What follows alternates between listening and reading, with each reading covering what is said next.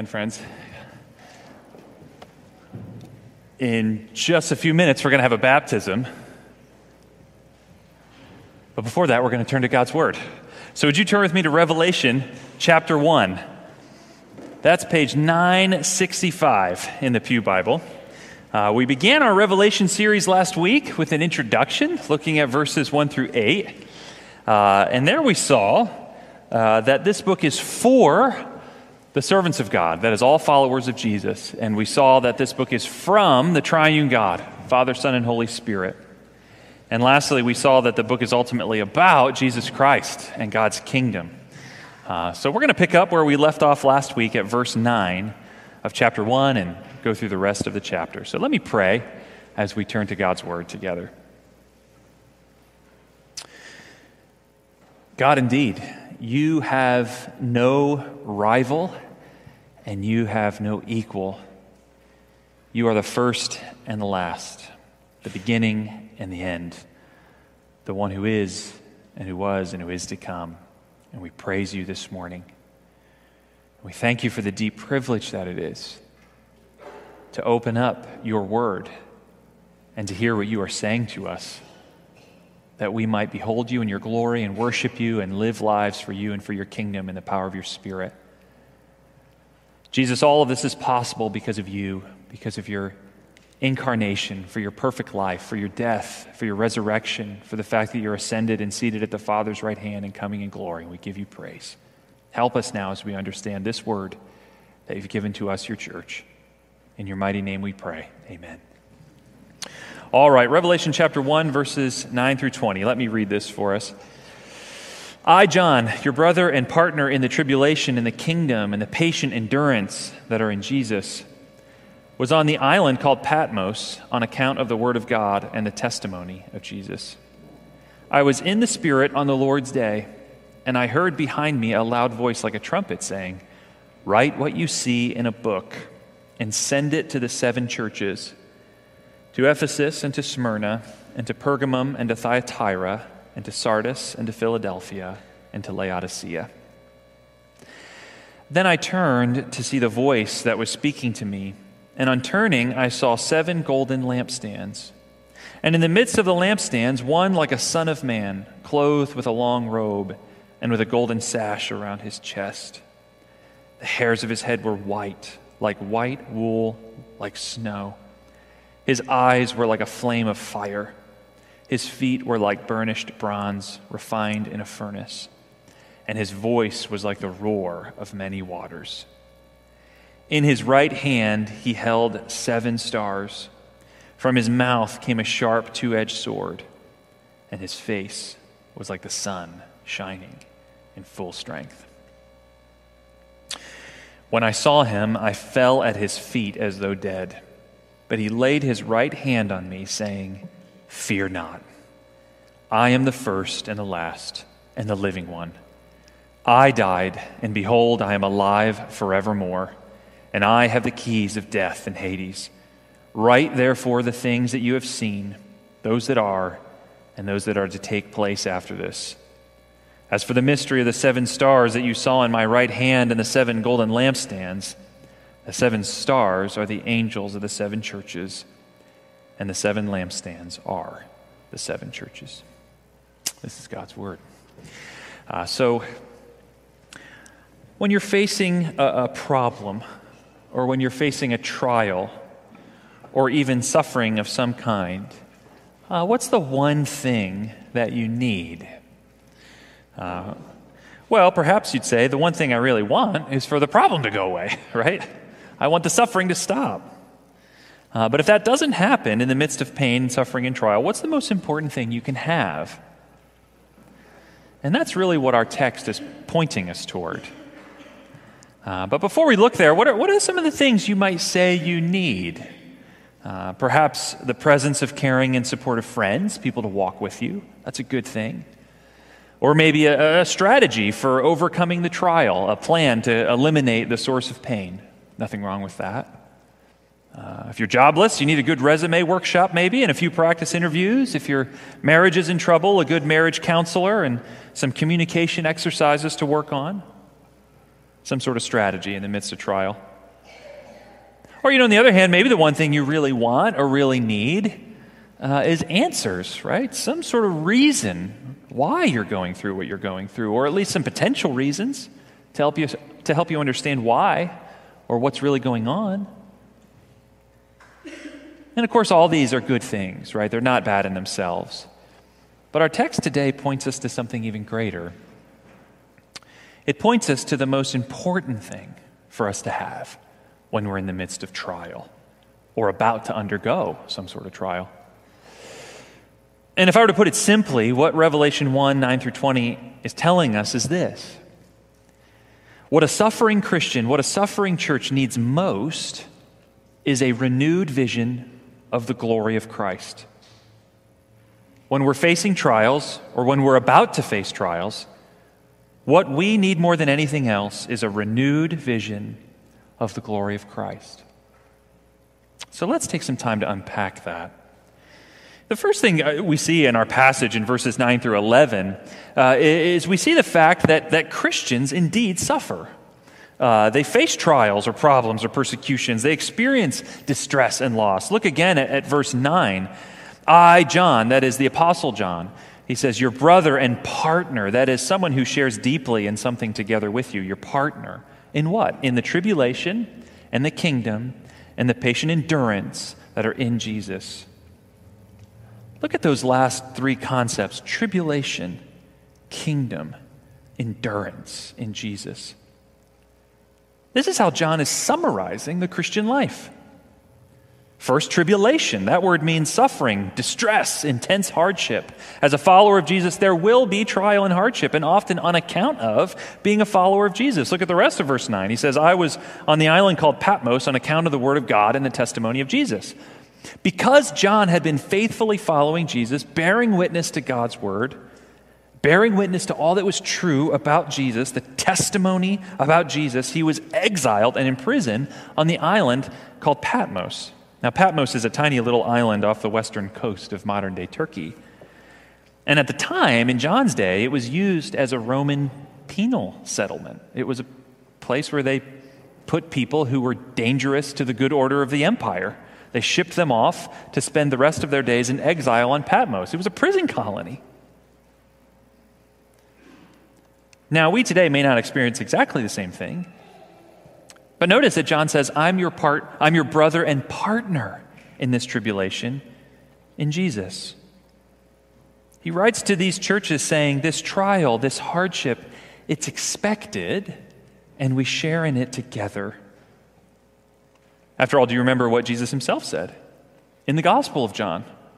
He says, In this world you will have tribulation. It's the same word that John uses again here in Revelation. But John doesn't summarize the Christian life as only suffering, right? As only tribulation. He says in Jesus, we also share in the kingdom. That is the reign of God, the inbreaking, liberating rule of the triune creator and redeemer the tribulation, and the kingdom in Jesus. Now, there's a balance here, isn't there? Christianity isn't just tribulation.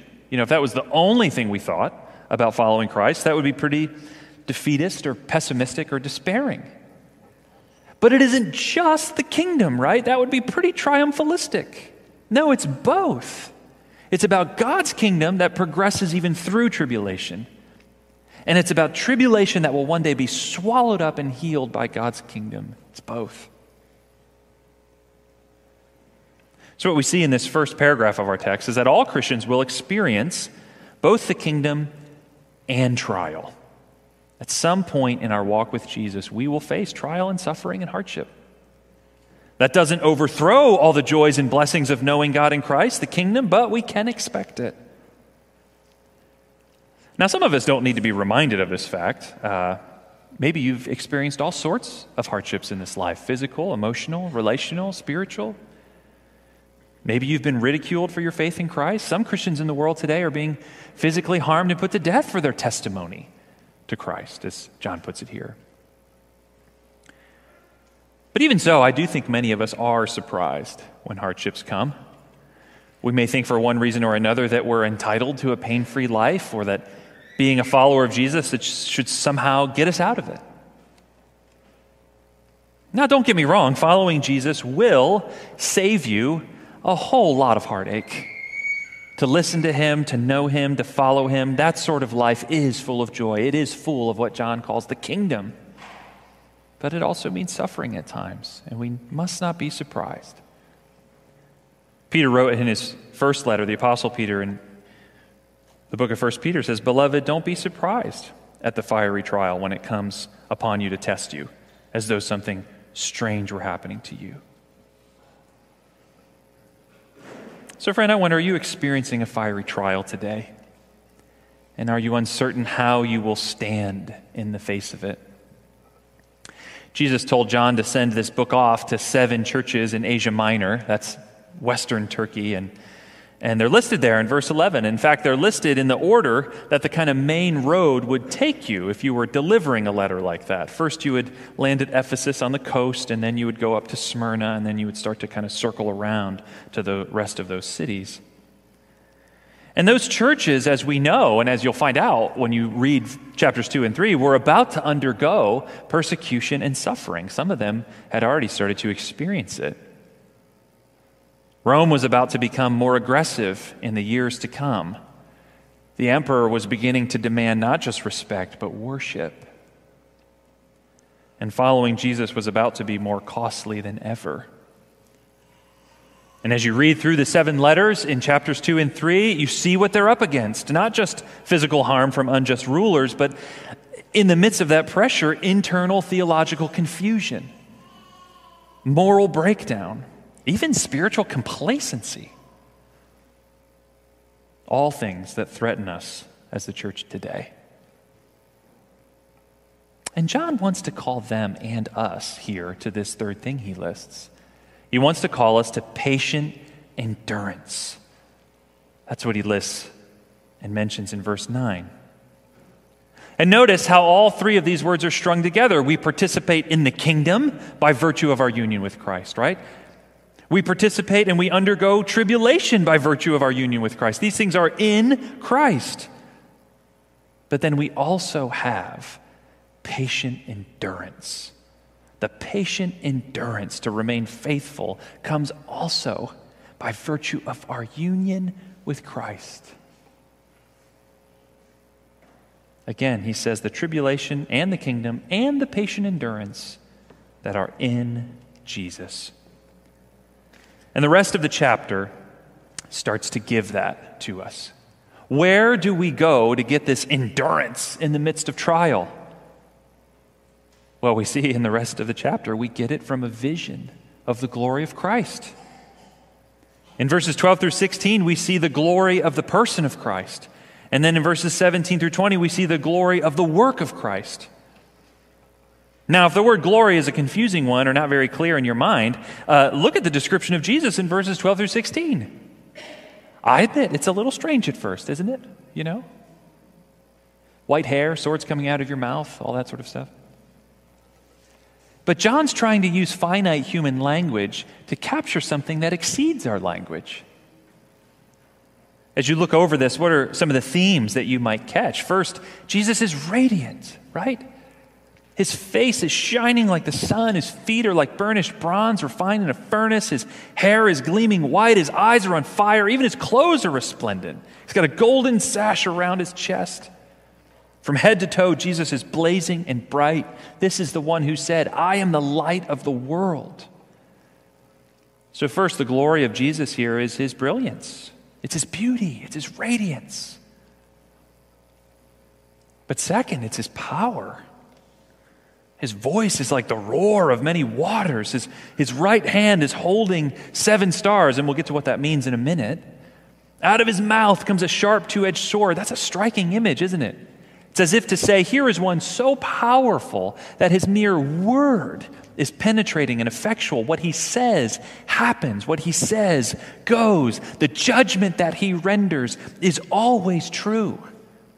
He doesn't just declare verdicts, but his voice creates and recreates. It's roaring like waters and cutting the air like a trumpet, as John said in verse 10. So, the vision of Jesus here, his glory, is one of intense beauty and one of perfect power. When do we ever catch a glimpse of beauty and power combined? You know, in this life, we often only behold one or the other.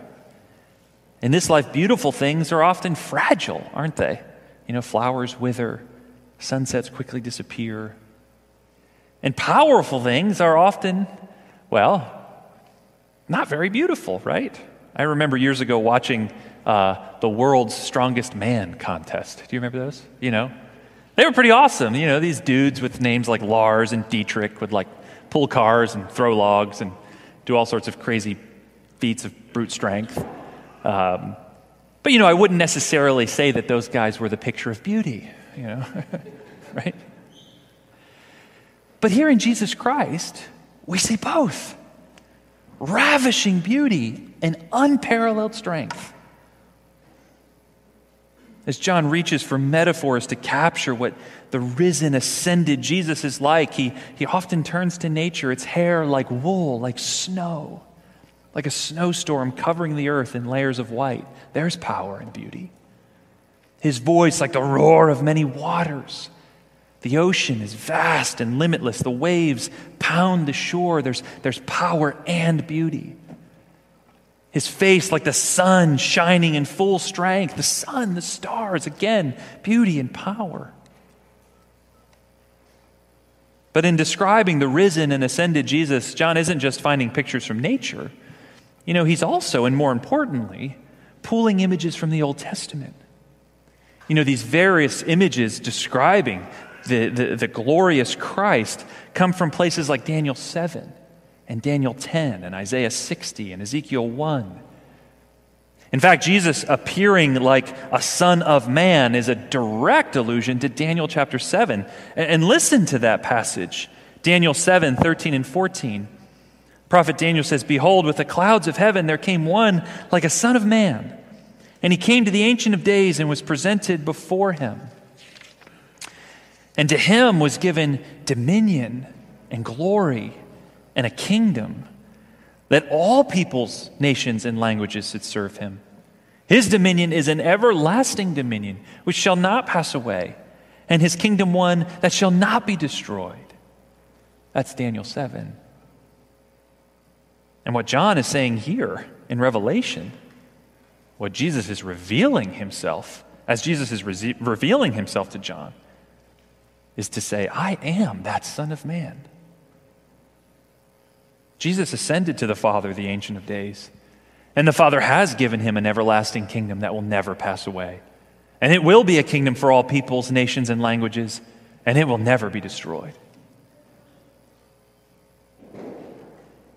Now, how, how then does this vision of the glory of Christ's person help us endure in trials?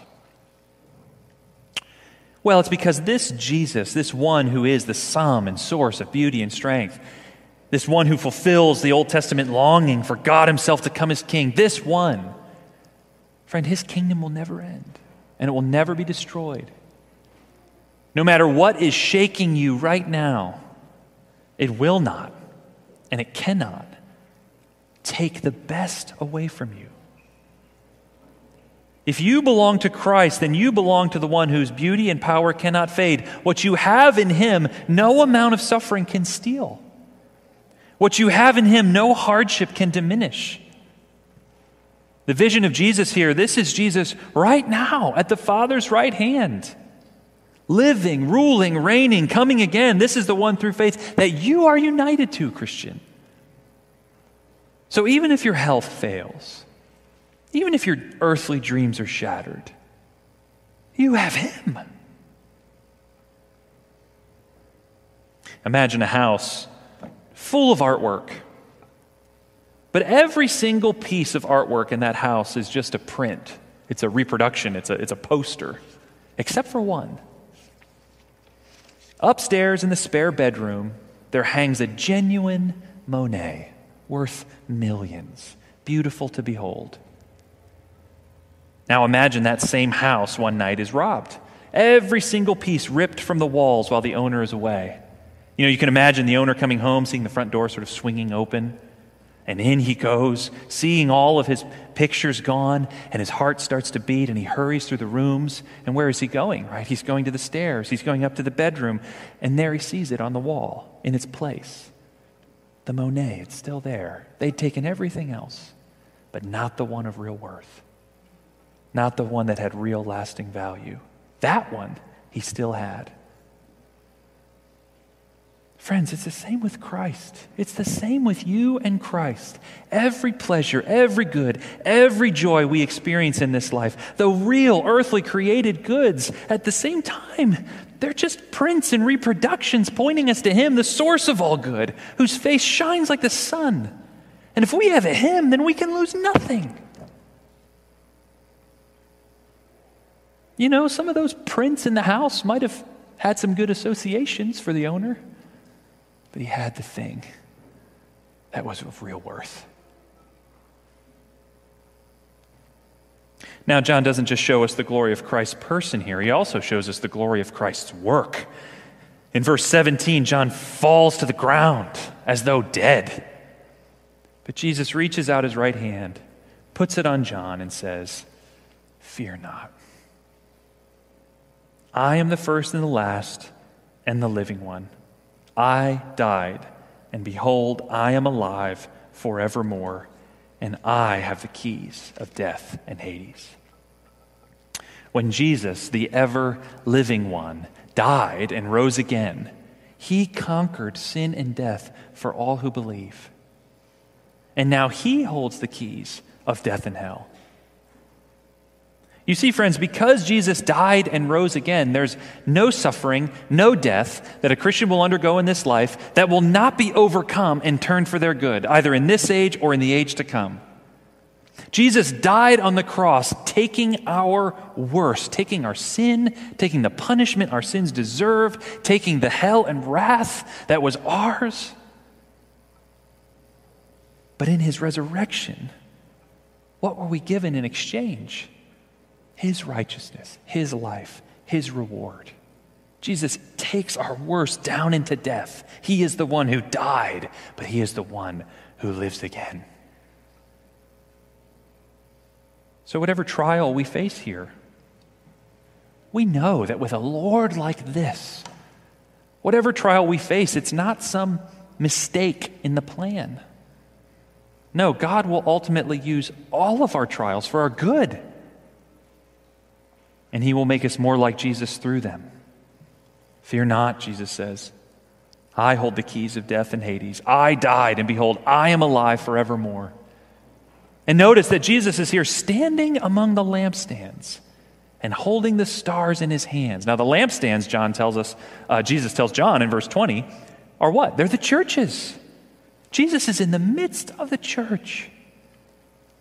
And, and, it says that the stars are the angels of the churches. Now, perhaps angels there are just that angelic beings, a representative part of the heavenly host with a special ministry to the churches.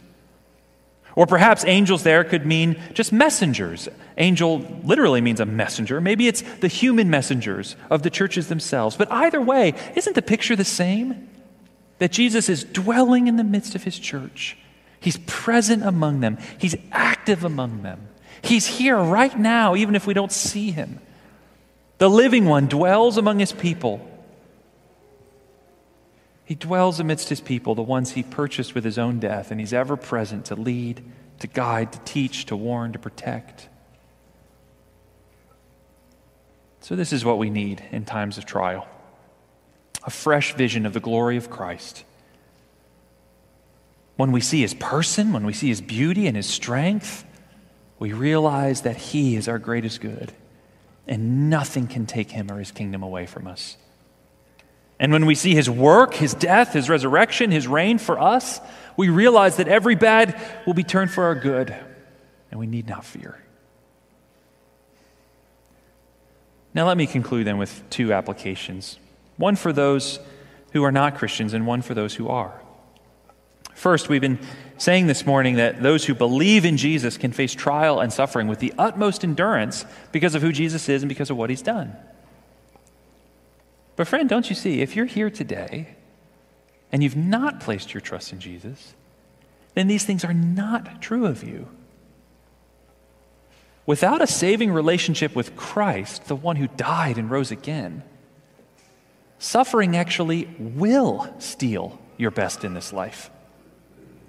Your friends, your possession, your worldly status, your health, none of these things are immune from death and decay.